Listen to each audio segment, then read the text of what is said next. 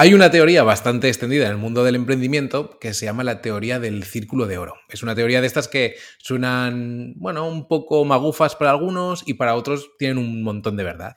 De este tema y de inteligencia artificial, un buen mezcladito, vamos a hablar hoy en un episodio especial, freestyle y un poco más libre de Haciendo Cosas.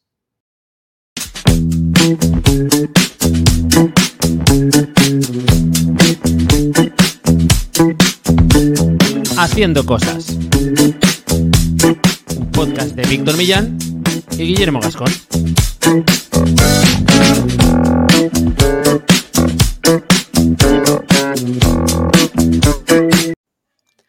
Bienvenidos y bienvenidas a Haciendo Cosas, un podcast para hacedores de cosas, gente que tiene ideas e Internet es su mesa de trabajo. Yo soy Guillermo Gascón, cofundador de la agencia de desarrollo web y marketing de Cookies y al otro lado de la línea tenemos a Víctor Millán. ¿Qué tal? ¿Cómo estás? Bienvenido otro día más a este nuestro queridísimo podcast. Pues sí, episodio ya 94, Guillermo. Se acerca peligrosamente el episodio número 100 y igual no hacemos nada. Pero bueno, pero en el 103 igual sí. Esto es como cuando, ¿sabes cuando se te olvida el regalo de San Valentín y dices, es que, ¿por qué, te, ¿por qué hay que Celebrar en este, Valentín, celebrarlo? claro. Yo te regalo cosas cuando me nace, ¿no? Y luego así no va. No nace nunca. Pero sí, sí, algo haremos, hombre. Yo creo que algo habrá que hacer. Vaya, sí, yo lo veo sí, claro. sí, desde luego. Bien, hoy primer episodio de, en plan freestyle de estos que planteamos para la nueva temporada, que es hablar de temas un poquito de actualidad y no tan de actualidad, porque el primer tema que traemos no es de hecho de, es, una, es una idea que yo creo que es de, del año 2000 y poco, si no me equivoco. 2009, 2009. algo así. Pero bueno, es un tema que tiene un. es cíclico. Es eh, la teoría del círculo de oro que comentábamos, y de hecho es, es- es circular y es cíclico. Y esta es esta teoría, digamos, de. Pues bueno, no sé un poco. Sin entrar en- primero en definirla, ¿tú cómo la ves así a priori? Pues, si te soy sincero, eh, cuando llegué a ella, que creo que ella había hecho, yo creo que la había- alguna vez la había escuchado, o sea, el típico clip que pillas por ahí, ahora que esto es bastante habitual, ¿no? En los extractos de este tipo de vídeos y tal, lo había, lo había visto, pero no es hasta hace realmente poco que llegué a través de eh, típico vídeo de un Sí. youtuber que hace remix de otro, de vídeos motivacionales y tal, un rebote así un poco raro.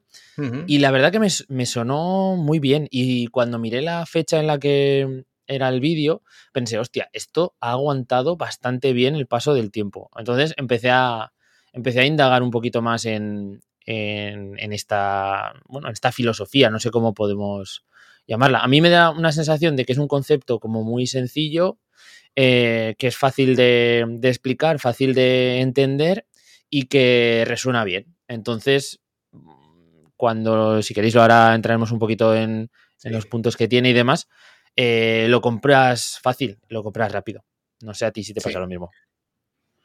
Sí, la verdad que es un es bastante fácil de, digamos, de bueno, pues de comprender y de encontrarle como sentido. Vamos a intentar definirla de forma, bueno, es muy fácil de definir. Voy a compartir pantalla con un que se ve un, un- una imagen un poco, aunque lo vamos a contar muy rápidamente porque para la gente que nos escuche porque se entiende muy bien.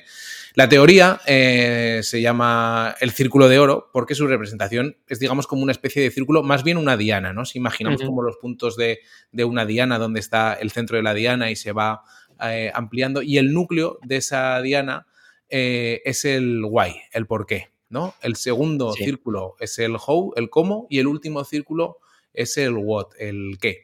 Y esta teoría del círculo de oro es una teoría de un autor, eh, conferenciante ya famosísimo y escritor de libros que se llama Simon Sinek, em, que lo que pretende un poco contarnos es decir, em, empezar por el porqué. De hecho, es el, ese es el título del libro que le llevó a la fama y del que Sí. nace esta teoría. Es- pues ese libro se publicó en 2009 y él después de una charla TED que fue cuando las charlas TED aún no tenían tanto plato ni tanta historia. Y, se hizo realmente famoso y conocido y, luego desde entonces ha resonado por un montón de sitios. La idea es más o menos básica y por eso es tan convincente. Y es que cualquier, aplicado al tema de, digamos, del emprendimiento y de las empresas, cualquier empresa debe comenzar, empezar por el porqué, por el centro de esa diana, de ese círculo, Y él lo que dice Sinek es que todas las empresas, todo, todo, o nosotros como profesionales, todos estamos enfocados en el qué. Por ejemplo, yo, pues yo escribo textos, o yo, ¿qué hago? Escribo reportajes, soy periodista. Si me fuera más para atrás, eh, explicaría en el cómo, que podría entrar, pues, por ejemplo, de las temáticas que escribo, y si me fuera al guay, al por qué, pues quizá encontraría algo, una gema o un, un concepto inicial que haría que mi mensaje pues impactara mucho más y también fuera mucho más fácil, digamos, de vender. Y esto es aplicable a cualquier tipo de profesional y a cualquier tipo de eh, negocio, en definitiva. Y de hecho, para otras cosas de la vida.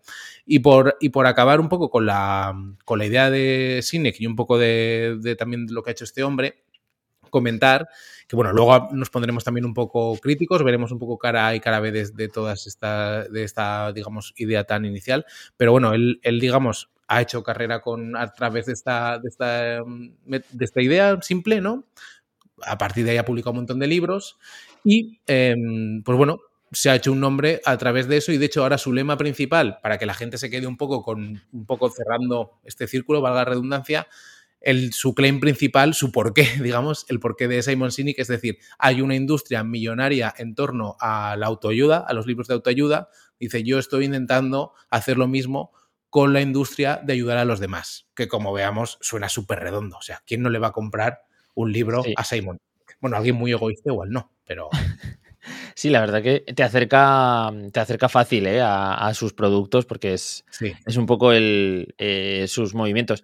Pero sí que es verdad que cuando te presenta la, la charla TED dura, creo que son 15 minutos. Sí, de un los, poquito. Sí, de los cuales, bueno, es que creo que tienen una duración estándar. No sé exactamente la, las charlas de este estilo. Igual sí. Sí, pues la cuestión es que del, del total, igual en 10 minutos no llega, ya te lo te, te, has quedado con el, con el kit del tema, ¿no? Uh -huh. eh, digamos que tú puedes verlo y hacerte preguntas. Y son las preguntas que has, que has, dicho, las tres preguntas más básicas, ¿no? Lo que pasa es que el por qué. Mmm, él te, te, quita de algún modo las respuestas más básicas que, que, te pueden surgir, tipo, ¿por qué trabajas de lo que, por qué redactas o por qué trabajas en SEO o por qué has montado una agencia? Y puedes, se te pueden ocurrir, pues, porque quiero ganarme la vida con esto o, o lo demás, ¿no? Y él, ese tipo de respuestas, ya les cambia el, el enfoque y dice, básicamente, esto es una consecuencia de eh, de que tú hayas elegido esto y tengas un porqué en, en trabajar de esto o trabajar del otro, ¿no? Claro. Ganarás dinero gracias a eso, pero no es el porqué, no es la motivación por la cual has montado esto, ¿no? Y claro, cuando ya te quita un poco esas respuestas más evidentes, te quedas en ese mood reflexivo y piensas, vale, entonces, si no es esto, eh, por qué estoy haciendo lo que estoy haciendo, qué es lo que, cuál es mi causa ¿no? con, con este proyecto. Y ahí es un buen vacío eh, en algunas ocasiones, ¿no? Él da algunos ejemplos, pone empresas muy, muy tochas como Apple y la pone sí. contra otras empresas como Microsoft o Dell, o, o, en el que, bueno, se ve muy claramente en esa comparación cómo empresas como Apple tienen como muy claro eh, su propósito, ¿no? ese, ese por qué, o al menos han trabajado en ello y, y dan al consumidor un, algo en donde engancharse ¿no? en ese sentido, comparado con otras empresas que pues no tienen muy bien definido o muy trabajado o no promocionan bien también eh, uh -huh. ese apartado. Y luego si quieres hablamos, Víctor, un poco del enfoque que él dice, porque eh, estas preguntas a lo mejor las empresas las terminan respondiendo, pero su enfoque es ir de fuera adentro, empezar por el sí. qué es lo que hago, cómo lo hago y por qué lo hago, cuando en realidad eh, lo que él comenta que es lo, lo, mejor es primero justificar cuál es tu porqué, el motivo, y el resto casi es como eh, lo que está, lo que se desencadena, ¿no? Y la gente, pues obviamente va a terminar comprando tu producto o va a terminar eh, contratando tus servicios pero no solo por el cómo y el qué, sino eh, por el porqué. habiéndote comprado el, el porqué primero.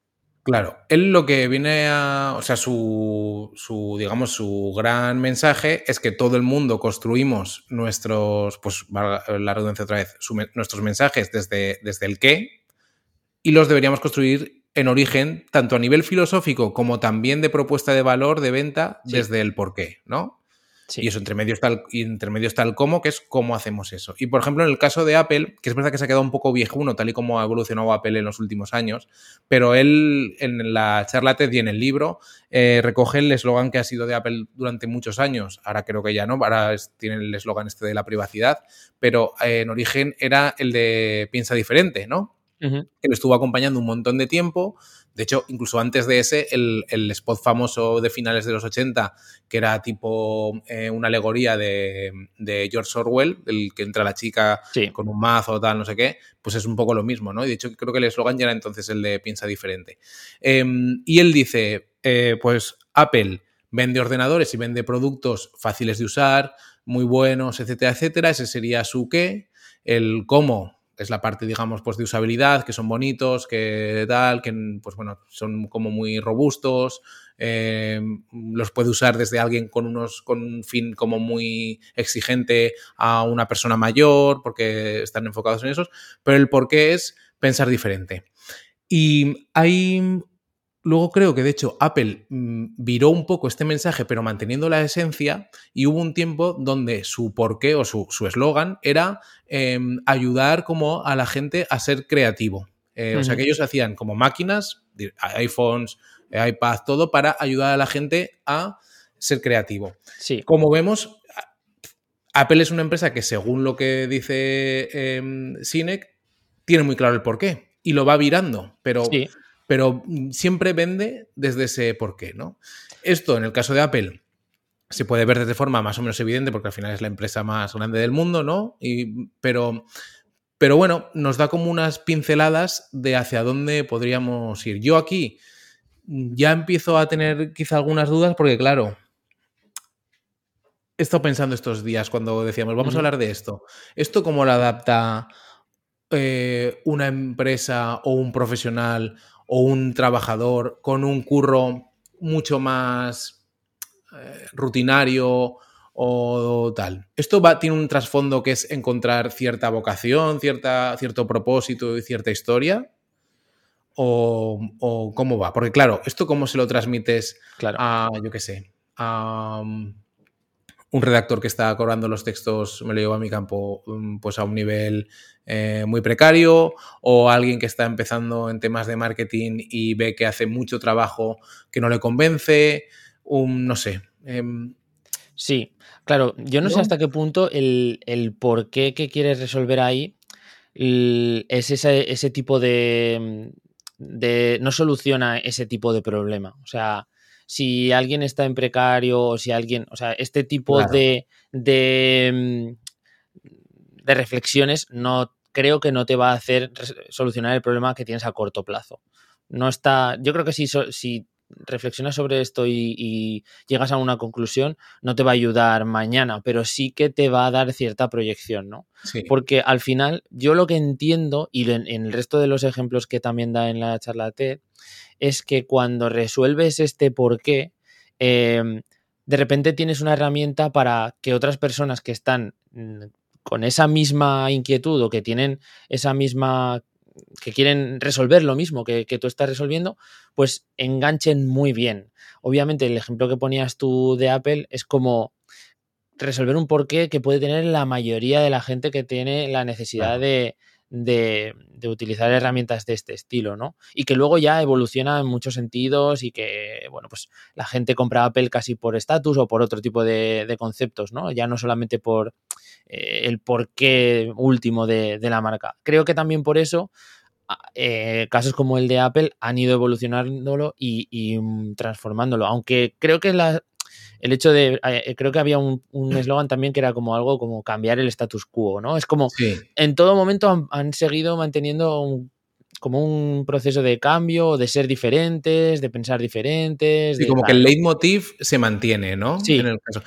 Ahora choca un poco con la Apple actual que está como muy apoltronada, ¿no? En, digamos... Sí, igual se han, se han, quedado demasiado orientadas hacia lo tecnológico y bueno, ahora con el tema de las Vision Pro quizá quieren volver a abrir un poco esa veda, ¿no? Pero bueno, esto ya nos estamos metiendo en otro tema. Es verdad que si nos ponemos a buscar como las grandes empresas que nos vienen a la mente, por ejemplo Tesla, también tiene un porqué muy claro, que es transformar, digamos, hacerla, bueno, de hecho el, el leitmotiv de Tesla o el plan maestro este que, que publicaron en su momento es hacer la eh, conducción de vehículos eléctricos accesible. Y para eso tiene el plan pues, de sacar primero vehículos caros, vender tantos, luego otros más baratos, etcétera, etcétera, ¿no? Como que se ve ese leitmotiv y luego, si te das cuenta, lo han ido bañando de, pues también estatus, también tecnología, también Claro. muchas cosas, etcétera, etcétera, ¿no? Al final hay que digamos, conseguir vender esos productos y, esa, y esa tecnología o, o lo que sea. Claro, es el porqué. Volviendo a lo que comentábamos de, mm, desde un punto de vista más precario, creo que esta, este pensamiento o, esta, o esta, mm, esta reflexión sí que ayuda pues, a pensar como un objetivo, digamos, como profesionales, si somos individuales o si somos, tenemos un pequeño negocio o un, peque- o un proyecto más o menos grande, como pensar un objetivo quizá pues a medio o a larguísimo plazo, ¿no? Es decir, pues mira, yo quiero hacer esto, por el camino sé que estoy haciendo esto otro, pero al final tal.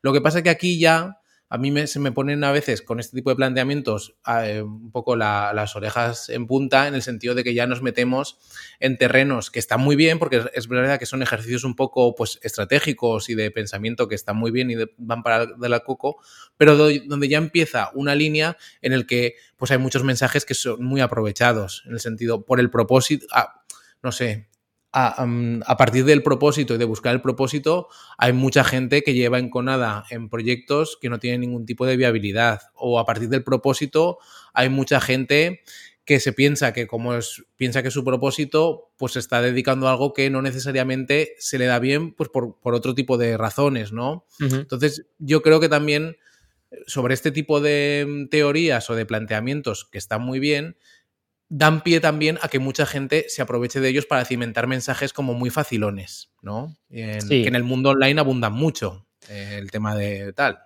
Claro. Entonces, bueno, Claro, aquí yo en alguna de las charlas que, que, este- que le he escuchado a este hombre, al final viene a tirar balones fuera cuando le plantean preguntas de este estilo, ¿no? Y, y la respuesta que dice es que al final esto no deja de ser una herramienta para la gente tiene un proyecto o tiene u- o es eh, profesional en un, en un campo y demás.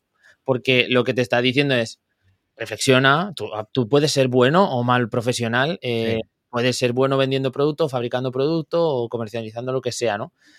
Pero si tú no tienes claro este tipo de preguntas y este tipo de respuestas, pues te va a costar más trazar planes a, a medio y largo plazo, aunque puedas hacer el producto perfecto. Y, el ejemplo que ponía él es que productos como eh, marcas como Dell o marcas como Microsoft que no, no han tenido un, claro ejemplo de respuesta para el por qué, pues no han conseguido destacar en ciertos campos o hacer competencia a Apple en ciertos campos donde la cota de, donde no han podido competir con el mercado que, que tenía Apple, ¿no? ¿Por qué? Pues, Ujú.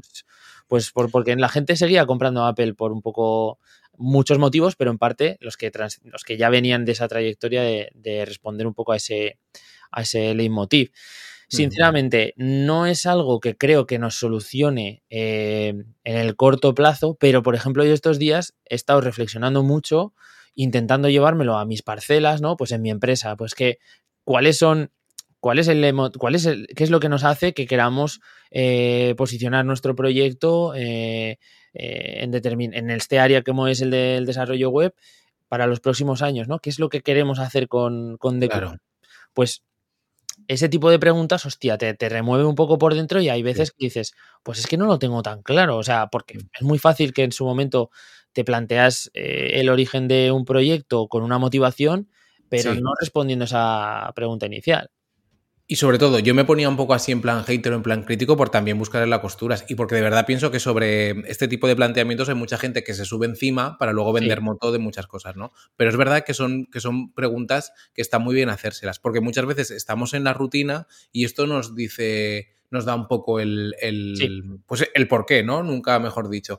Y además, hay dos cosas para mí importantes. La, la primera, él no lo plantea, aunque los ejemplos que pone son como muy eh, Sí, enormes, conocidos ¿no? por todos, sí. Sí, creo que también en el libro o da posterior nombre al caso de Google, que el objetivo de Google, ahora ya, lo- no sé si lo ha cambiado, pero en principio era ordenar toda la información de la web, pues eh, ese tipo de cosas, ¿no? Como eh, objetivos muy grandilocuentes.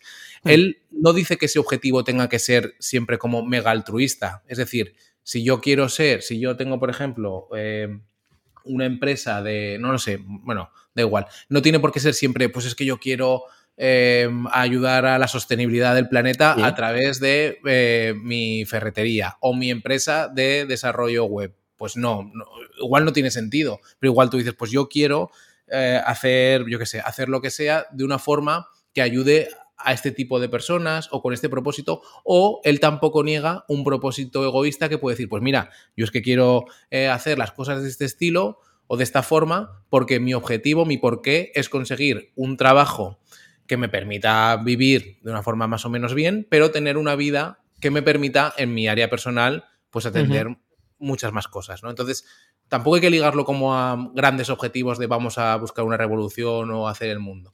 Pero hay un segundo punto que para mí también es muy importante y es que, aunque él está jugando siempre con el tema del propósito, porque al final es como un elemento que vende muy bien su teoría, él es muy utilitarista con esto. Él dice, las empresas o los negocios o las ideas que tienen el porqué venden más. Es más fácil que coloquen su esto, eh, su, producto. Entonces es muy utilitarista y eso también está bien tenerlo en cuenta. Es decir, es que si tú consigues construir un porqué de verdad, es un elemento de diferenciación. Es el ejemplo de Apple contra Dell que hemos puesto, ¿no? Pues los ordenadores Dell son muy robustos, pero no sé por qué la gente prefiere tal, pues porque hay una marca y toda una idiosincrasia detrás.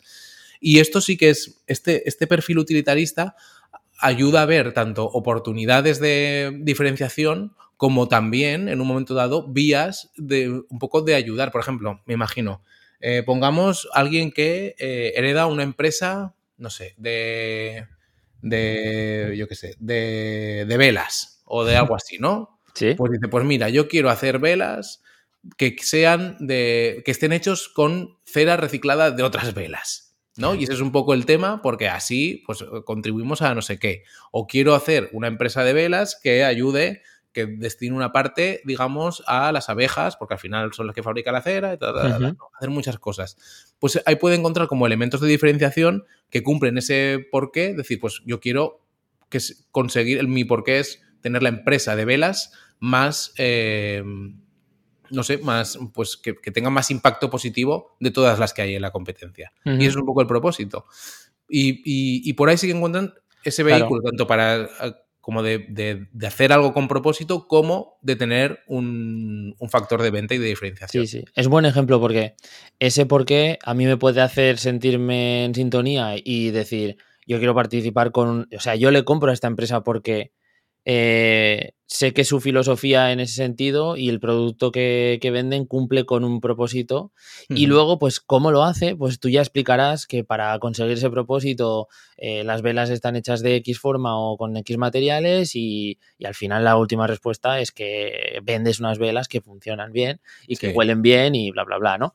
Pero sí que estás cumpliendo un poco de dentro a fuera y, responde perfectamente. Yo una de las cosas que quería eh, apuntar es que tengamos, yo uno de los fallos que tenía cuando empecé a reflexionar sobre esto es que muchas veces me llevaban las preguntas hacia mí mismo y en realidad tienes que dirigir esas preguntas hacia el elemento que quieres eh, ordenar. O sea, si lo que quieres ordenar es tu empresa, haz las preguntas sobre ella misma, ¿no? Porque hay ciertos momentos en los que tiendes un poco a, confundirte, ¿no? ¿Qué es lo que quiero conseguir yo? ¿Qué es lo que quiere conseguir la empresa? Y en realidad son dos entidades diferentes que, tienen que, responder sus propias, sus propias preguntas, ¿no? Luego puedes alinearlo o, o, no, pero, pero en ese sentido creo que son preguntas que se, que se pueden resolver de forma diferente.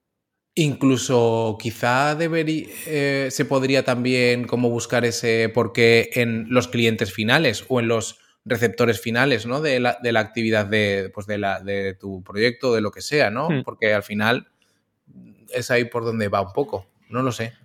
Hay muchas formas de afrontarlo, pero desde luego, mira, estas solamente las ideas que nos ha dado, o sea, las vueltas que le hemos dado un poco al coco, están, bueno, yo creo que está, están bien. Otro ejemplo que se me venía a la cabeza, que yo creo que combina muy bien lo que es un factor de diferenciación con un factor a través de este porqué como de ayuda, de sostenibilidad. El caso de Minimalism, ¿no? la, empresa esta de, ropa, pues que al fin, además de hacerla como en proximidad todo lo que pueden, es sin logo, etcétera, etcétera. Su diferenciación es no tener marca, o sea, no tener una marca visible, ser sostenible, y a través de esa diferenciación, que es su porqué, es decir, hay otra forma de hacer moda frente al fast food de, o, el fast fashion de los Zara y tal, nosotros vamos a hacerlo de otra forma, esa es la motivación, ese es el porqué, pero además es un elemento de venta, porque claro, la gente dice, pues mira, yo estoy cansado de llevar los logos. Es verdad que me podría comprar la camiseta de 5 eh, euros de HM, pero estos tíos además pues lo producen lo más cerca que pueden, no sé qué, no sé cuántos. Construyen a partir de todo eso una figura, pues una identidad, un marketing y tal, y lo tienen hecho. Y yo creo que sí que es un caso de una empresa mucho más cercana que, que Apple, que sí que ha conseguido construir desde ese porqué pues un, una propuesta de negocio, de venta y de articular, digamos, todo su, todo su diario un poco. Y, yo creo que incluso ese proyecto, yo no lo sé hasta qué punto, ¿no? O sea, sé que tienen pues políticas de, de bueno, que, lo que cuesta el reparto, se, el, consumo cero, ¿no? El, típico reparto con consumo cero. Este tipo de, acciones las tienen todas súper aplicadas porque es una de las bazas que, o uno de los valores que les representa. Pero creo que funcionaría bien simplemente como porque da la sensación de que tiene que ser algo que vaya con el medio ambiente o que vaya con la sostenibilidad y tampoco tiene que ser así, o sea, puede que sea algo que digas voy en contra de lo establecido, que es un poco el, eh, un, porqué que puedes eh, tomar y ahí no estás ayudando ni al medio ambiente ni nada, puedes decir, es que voy en contra de la, estoy en contra de la moda que hay actualmente, yo planteo las cosas para la gente que quiera ver lo de una forma diferente. Y ahí fíjate que no estamos justificando por ningún lado el hecho de que me compres a mí con, con, otro por un motivo más elevado que decir, yo lo hago diferente y eso es suficiente, ¿no? ¿Y cómo lo hago? Pues así. ¿Y qué es lo que hago? Pues es esto. Ya está. ¿No? Es, que es un poco responder a esto. Mm. ¿Has conseguido avanzar y tener como un porqué definido o estás todavía en trabajo de ello? Pues, ¿sabes lo que pasa? Que, por ejemplo, para, para mi em, para empresa de cookies es algo que no puedo definir yo solo. Necesito juntarme con mis tres socios y tenemos un montón de porqués, ¿no? Pero quiero cristalizar algo de lo que estemos entre los tres muy, muy metidos y que nos sirva un poco para pasar por encima de muchos baches y muchas... Porque igual que otros días hemos hablado de, los, de, las luces brillantes y cómo te puedes despistar con proyectos y tal, hay veces que incluso dentro del propósito de una empresa es muy fácil dejarse llevar por corrientes o por nuevas oportunidades, por cosas que van apareciendo y eso te hace a veces perder el, propósito original. Y, creo que es algo que si tú lo tienes bastante fijo y obviamente no es, si Apple es capaz de flexibilizarlo, nosotros también, pero eh, si lo tienes más o menos en el horizonte y eres capaz de seguirlo, creo que, ganas muchos puntos en el medio y largo plazo, ¿no? Y no sé, creo que nos falta todavía un poquillo, estamos en el camino. Es lo típico que yo creo que es bueno, yo tampoco lo tengo claro, ¿eh? pero sí que creo que más o menos me voy acercando a configurar algo con lo que yo por lo menos me siento más cómodo y, y, también un poco intento no hacer las cosas como se hacen en el sector en el que me muevo yo y ese tipo de cosas, pero creo que es lo típico que te puedes poner como un recordatorio en lo que, lo que tú uses, en Google Calendar, en Notion o lo que sea, para una vez al año hacer como una especie de mini evaluación de decir, vale, en su momento me fijé este por qué, estoy caminando hacia él, me equivoqué en el momento de definirlo o... este sí, porque pueden pasar varias, o sea, que puede haber fallos a la hora de definirlo esto, o sea, que no es, no es que digas, hoy he tenido eh, se me ha aparecido la Virgen y entonces ya tengo aquí el concepto súper claro y he dado en el clavo, ¿no? Puede, puede ser algo en el que estés equivocado. Pero bueno, creo que es mejor esto que no tener nada. Y la reflexión al final cuando estábamos hablando de todo esto es en plan de, muchas veces este tipo de preguntas las tienes en el típico checklist de de previo a montar cualquier idea de proyecto, cualquier empresa, cualquier cosa, pero que son las típicas de, eh, pues porque tal, eh, ¿y cómo te enfocas? Pues porque así, lo respondes un poco por rellenar esos huecos y creer que has hecho ese, trabajo de reflexión, ¿no? Claro, hubo una época, yo creo que heredado un poco de esto, porque era 2012, tal, que en todas las webs, ahora se ven menos, menos las que no se han actualizado desde entonces, todas las empresas tenían lo típico de misión y visión, que yo aún no sé muy bien si es, también. ¿Qué es lo de misión y visión? ¿Son, ¿Es una serie de Marvel? O, porque claro, no sé qué es la visión y no sé cuál es la diferencia de la visión, pero bueno, da igual. Pero eso se puso muy de moda, iba un poco en este sentido y veías un montón de textos encaminados a cambiar el mundo o a cosas como muy grandes. Y no existía ChatGPT, eh, cuidado. No existía eh, ChatGPT, es verdad. Pero bueno. Porque eso hubiera estado plagadito de. Sí, pero, bueno, misión y visión, tengo una empresa de tal, dime mi misión y visión, por favor. Por cierto, ¿sabes que sí que tiene una misión, una visión y un porqué muy claro? Yo creo que sí. Eh, nuestro queridísimo club privado para Hacedores Plus. Toda esta gente que ahora mismo está bueno, que pertenece, que, se ha decidido a dar el paso y unirse a, gente que quiere hacer más cosas todavía, entrando en haciendo cosas.online barra plus y que, bueno, pues tienen a su disposición episodios exclusivos que vamos grabando todos los meses, hacemos algunos directos grupales así privados para comentar, eh, pues, idas de olla que tenemos internas, de hecho luego tenemos unas cuantas que, contar.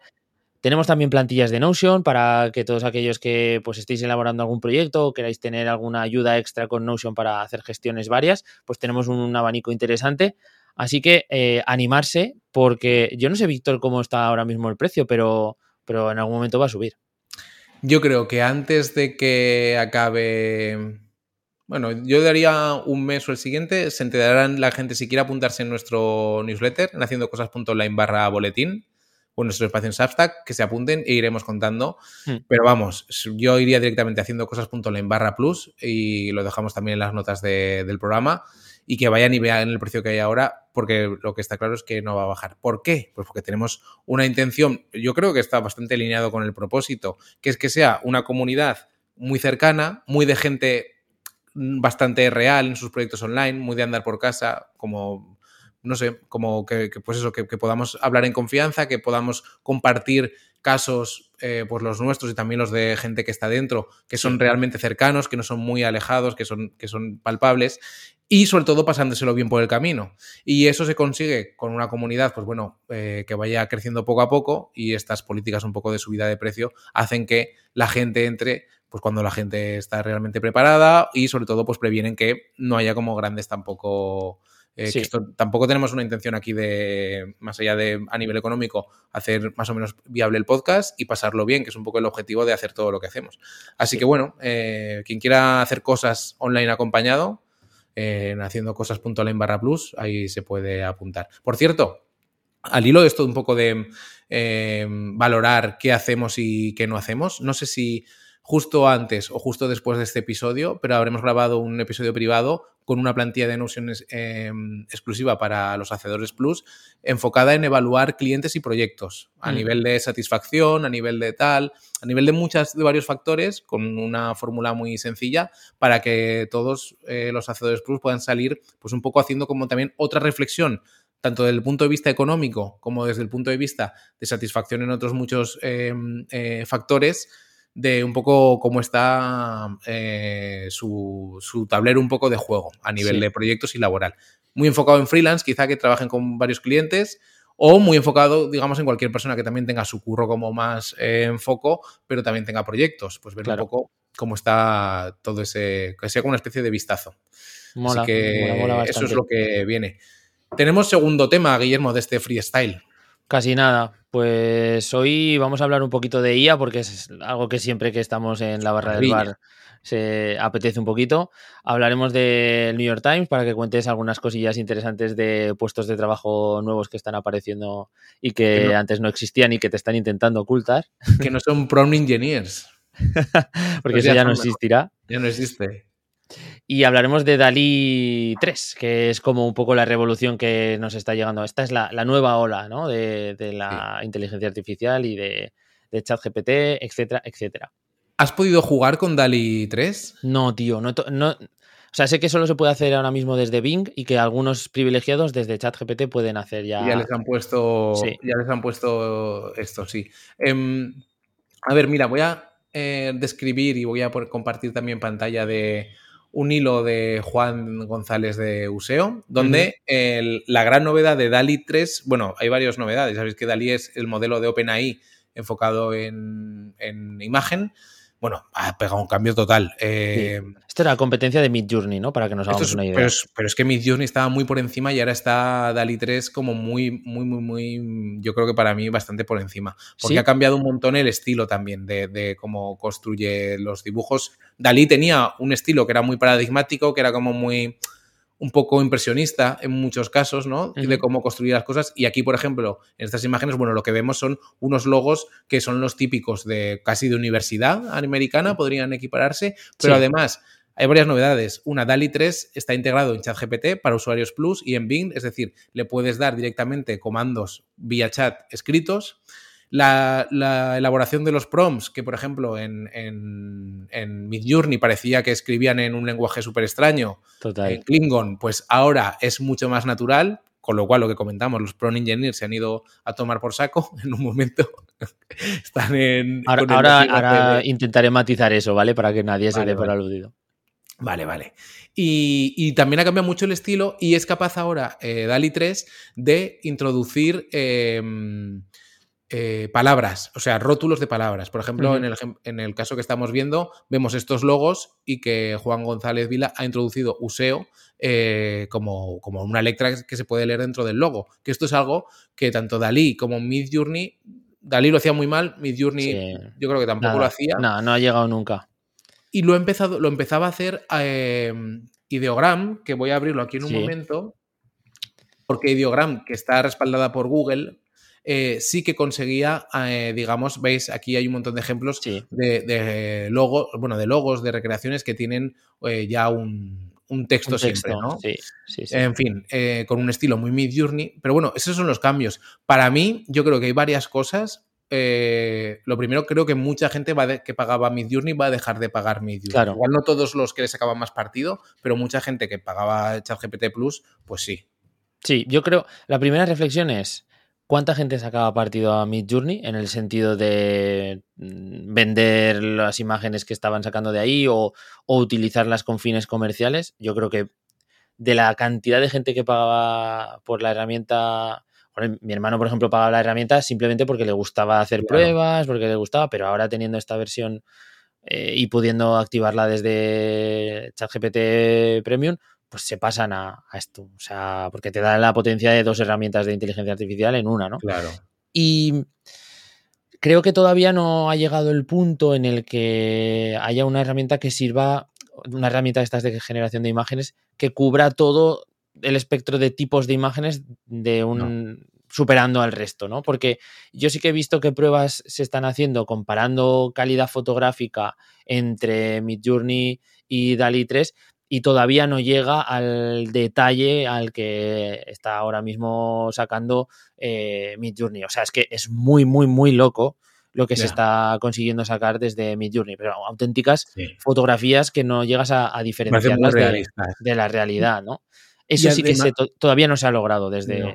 En, en, realidad, en realismo, no. Estas imágenes que se veían tipo naturaleza, ¡buah! Era eso, una pasada. Y luego, además, Midjourney tenía. Esto es muy curioso porque Midjourney casi que tenía como su propio estilo. Es decir, había un montón de imágenes como sí. muy estilizadas que eran muy estilo Midjourney. Habrá que ver. Dalí también tenía su estilo, que era este como más. Eh, pues eso, un poco más impresionista en muchos casos, sí. un poco más aberrante también en, en otros. Y esto es bastante curioso, como bueno, las tripas que haya de todo el dataset, de cómo estén configuradas, claro. cómo cambia la capacidad de, de, digamos, de cada inteligencia artificial para crear unas cosas u otras, ¿no? Es que yo lo que entiendo es que cuando, claro, si se basan en un tipo de imágenes más que sí. en otros a la hora de, de alimentar un poco eh, el dataset, pues salen un estilo más marcado en un lado y más marcado en otro pero claro, al meterles, yo entiendo ¿eh? que habrán nivelado muchísimo más el, el volumen de, de las claro. imágenes de cada estilo y ahora estará todo mucho más normalizado. No sé. Tú comentabas eh, que crees que no hay una IA para todo tipo de imágenes. Eh, estoy de acuerdo, pero tampoco ChatGPT con esto, como que intentaba, o OpenAI, crear también como una inteligencia artificial con el chat integrado que genere sí. imágenes y, y texto Mm, tampoco estoy convencido de que ChatGPT, por ejemplo, sirva para generar, bueno, el texto, generar texto a capoña. Hemos comentado muchas veces que tiene muchos problemas y que puede traer sí. muchos problemas, digamos, también a medio plazo con vistas al futuro. Pero lo comentábamos antes de empezar a grabar, el modelo por el que pagas, el 4, yo creo, y tú me decías que también, que para generación, digamos, de textos básicos sobre los que tú editar después, a nivel de volumen y a nivel de facilidad para darle indicaciones y con un prompt que diga, pues quiero hablar de este tema, introduce estos párrafos, funciona mejor el 3.5, el gratuito, que el 4. Como que el 4 está mucho más enfocado en hacer tareas de cruzar datos, de elaborar como cosas un poco más, pero, pero en la generación se queda muy escueto, seguramente porque le han metido algún tipo de freno para que no consuma tanto, no lo sé. Sí, yo creo que es como como que se está intentando limitar porque se sabe que es un poco más inteligente y que eso lleva un poquito más de gasto de, recursos. A ver, lo que sí que si vamos a si lo piensas en bruto, creo que la versión gratuita funciona bastante de una forma lo suficientemente buena como para que no te merezca la pena el pasarte a, a versión 4.0. La cosa es que en entornos más de conversación o donde le pides a la IA que siga el hilo de un tema o que entre a un detalle un poquito más, más preciso, ahí sí que eh, funciona bastante, bastante mejor eh, la versión 4. Pero mm. claro, tienen que ser cosas en las que estés metiendo mucho dato en el prompt y, entonces puedas razonarlo mucho mejor y, sacar mejor la, información. Y por ejemplo, sacar conclusiones, si tú le subes una tabla o algo eh, por el estilo, el 4 sí que obviamente le da mil vueltas al 3.5. Se nota mucho. y, y, lo que yo no sé, Guillermo, eh, cuando salió ChatGPT, eh, ChatGPT y todas estas, eh, bueno, todas las herramientas derivadas de tipo Jasper, tipo Goretsonic y tal, hmm. se focalizó mucho en el nicho de la redacción como posible, primero que se iba a ir un poco al hoyo con tema de ChatGPT. Yo no sé, viendo lo que se está produciendo ahora a nivel de generación de logos, de imágenes con, con DALI 3, con Midjourney y tal, sí no soy diseñador, igual lo veo como igual que la gente que opina desde de gente que redacta desde la otra orilla, ¿no? Pero hostia, a mí sí que me daría la impresión de que de que hay mucha gente que se ha ido de la escena con este tipo de herramientas, ¿no? Sí, sobre todo gente que está haciendo cosas un poco estándar y, demás, sin un estilo propio y tal, creo que se van, se van a ver un poco apeados. Pero una reflexión que tenía yo antes, que, decía que quería limpiar un poco el nombre de los prompt engineers, es que sobre todo esta gente que está ligada a la generación de imágenes, eh, lo que digamos que la capacidad que han desarrollado, aparte de esa elaboración del prompt en Klingon, es de entender un poco qué cosas hay que darle a las IAs para que generen un resultado, ¿no?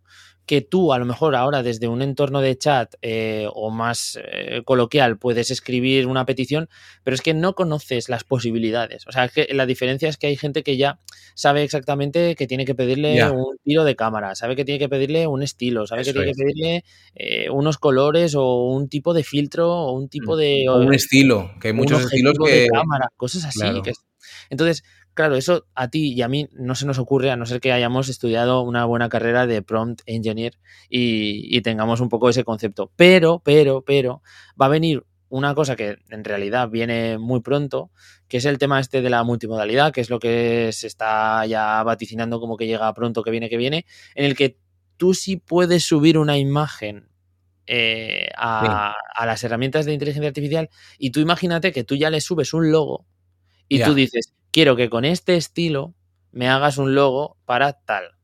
Eso con Dalí 3 ya se puede hacer. O sea, yo puedo subir un boceto hecho en una servilleta de una idea de logo y él me lo transforma. Claro, pero imagínate una fotografía. Subes una fotografía y dices, quiero una fotografía eh, con estas características, pero en que en lugar de que aparezca una chica o eh, que utilizándola, pues aparezca en el centro un, X animal. No sé, como que te puedes apoyar para eh, sustraer la información que tiene esa foto y crear algo a partir de ella o para incluir cosas dentro de ella.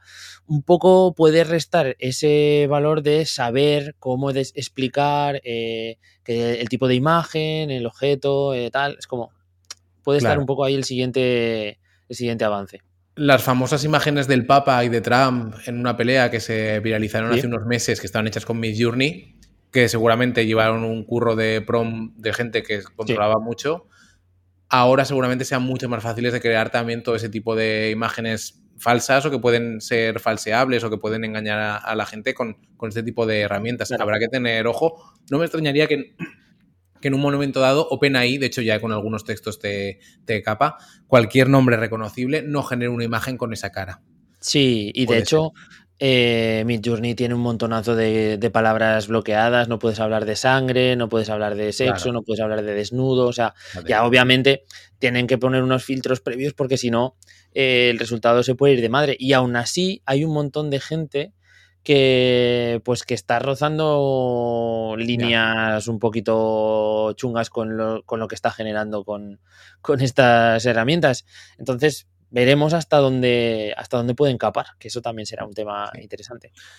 El último tema que queríamos comentar es eh, esto que tú anticipabas y es que The New York Times, el diario seguramente más prestigioso del mundo, ha puesto una oferta de empleo para encontrar un editor de un área de noticias con inteligencia artificial cuyo trabajo va a ser, pues, o lo quieren para que esté como a la vanguardia de explorar qué se puede hacer con inteligencia artificial en torno a la generación de noticias. De esto ya hemos hablado alguna vez en el podcast, eh, de cómo los diarios generan y los medios online generan muchas noticias que en realidad pues son un cruce de datos, por ejemplo, las típicas noticias del precio de la gasolina hoy, el precio de tal, que en realidad es tener enchufado una base de datos y un, generación, un generador y podría haber alguien que revise y diga, vale, es correcto y ya está y no tener a un becario empleando quizá pues 20 minutos o media hora de su tiempo.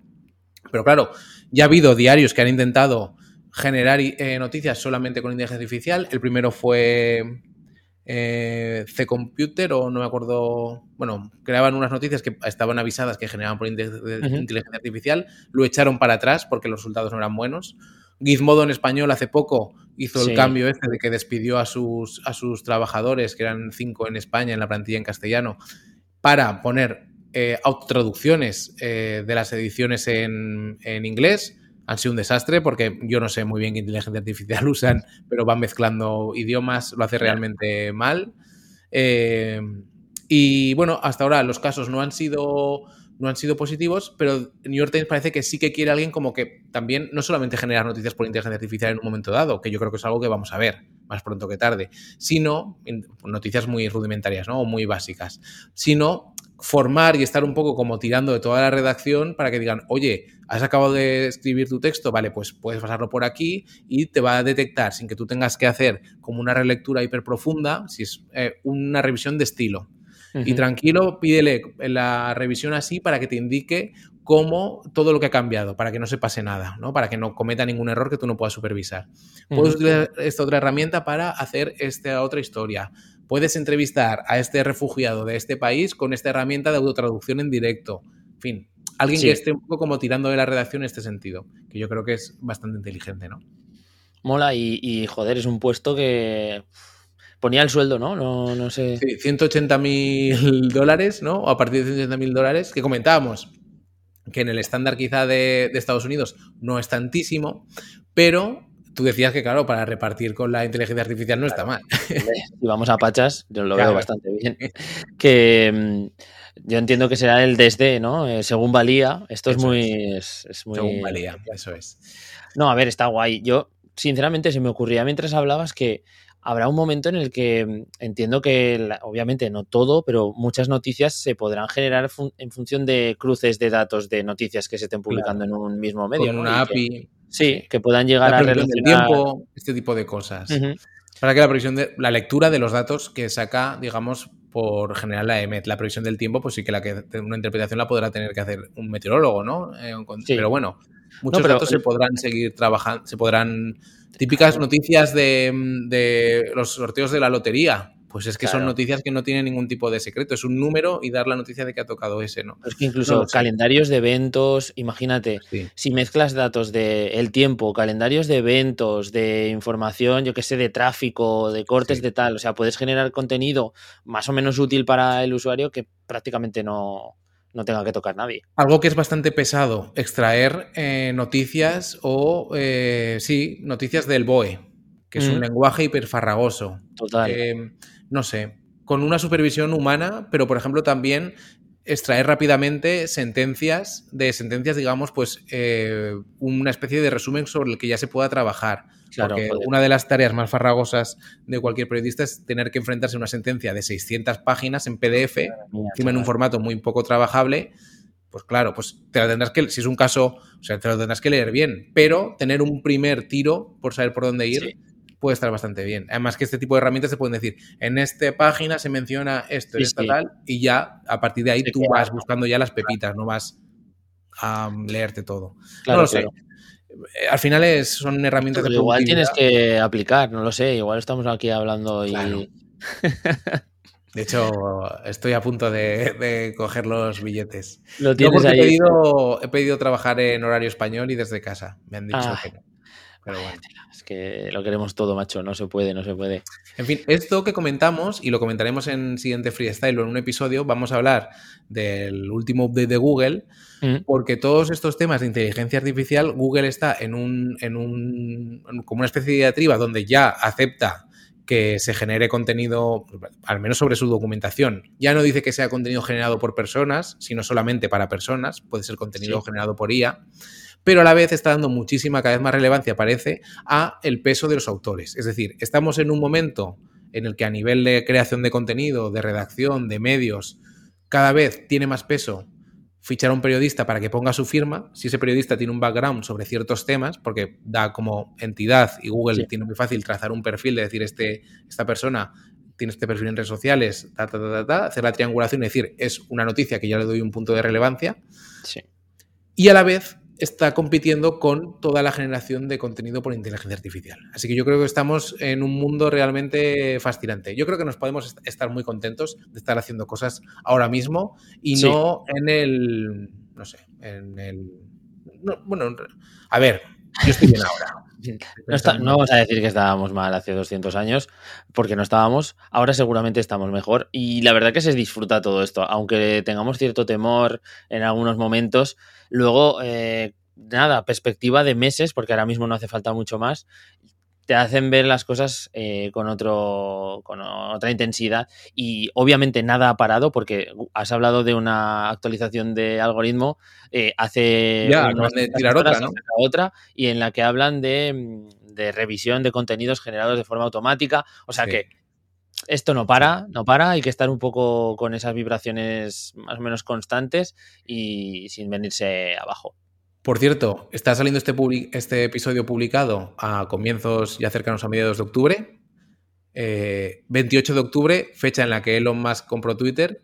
6-11 de noviembre, me vayan las fechas. eh, fecha en la que se lanzó abierto al público ChatGPT. O sea, fíjate cómo ha cambiado Sí. el mundo a nivel tecnológico, contenidos, tal, en menos de un año. Es flipante. Es Así que nada, nos despedimos de este primer freestyle. Espero que os guste. El siguiente será, bueno, más, más no, mejor puede que sí, ya veremos, ¿no? Habrá que escucharlo para, o verlo para, para saberlo. Vamos a pedir a la gente que se pase por los canales habituales, que si nos estáis viendo en YouTube, que, jolín, la verdad que Víctor, estoy contento porque eh, vamos a conseguir unos mucha gente. resultados en, en YouTube bastante mejor de lo, de lo previstos. Dejáis por ahí vuestro comentario abajo si tenéis alguna opinión sobre lo que hemos comentado. Ya sabéis todos, los que, todos estos temas que hay que hacer de suscribirse, campanita y bla, bla, bla. Eh, si nos escuchas como siempre desde Spotify, pues le das a like para suscribirte al podcast, al corazoncito. Y si nos escucháis desde Apple Podcast, pues sabéis que podéis eh, añadir un comentario sobre lo que os parece el podcast. Si estáis suscritos, pues mejor. Así que nada, todos estos canales y seguramente alguno más donde estaremos dando mal serán bien agradecidos si os decidís pasar. Nos vemos en, en nada, en una semanita, Víctor, ¿no? Eso es. Nos vemos haciendo cosas. Chao, chao. Chao.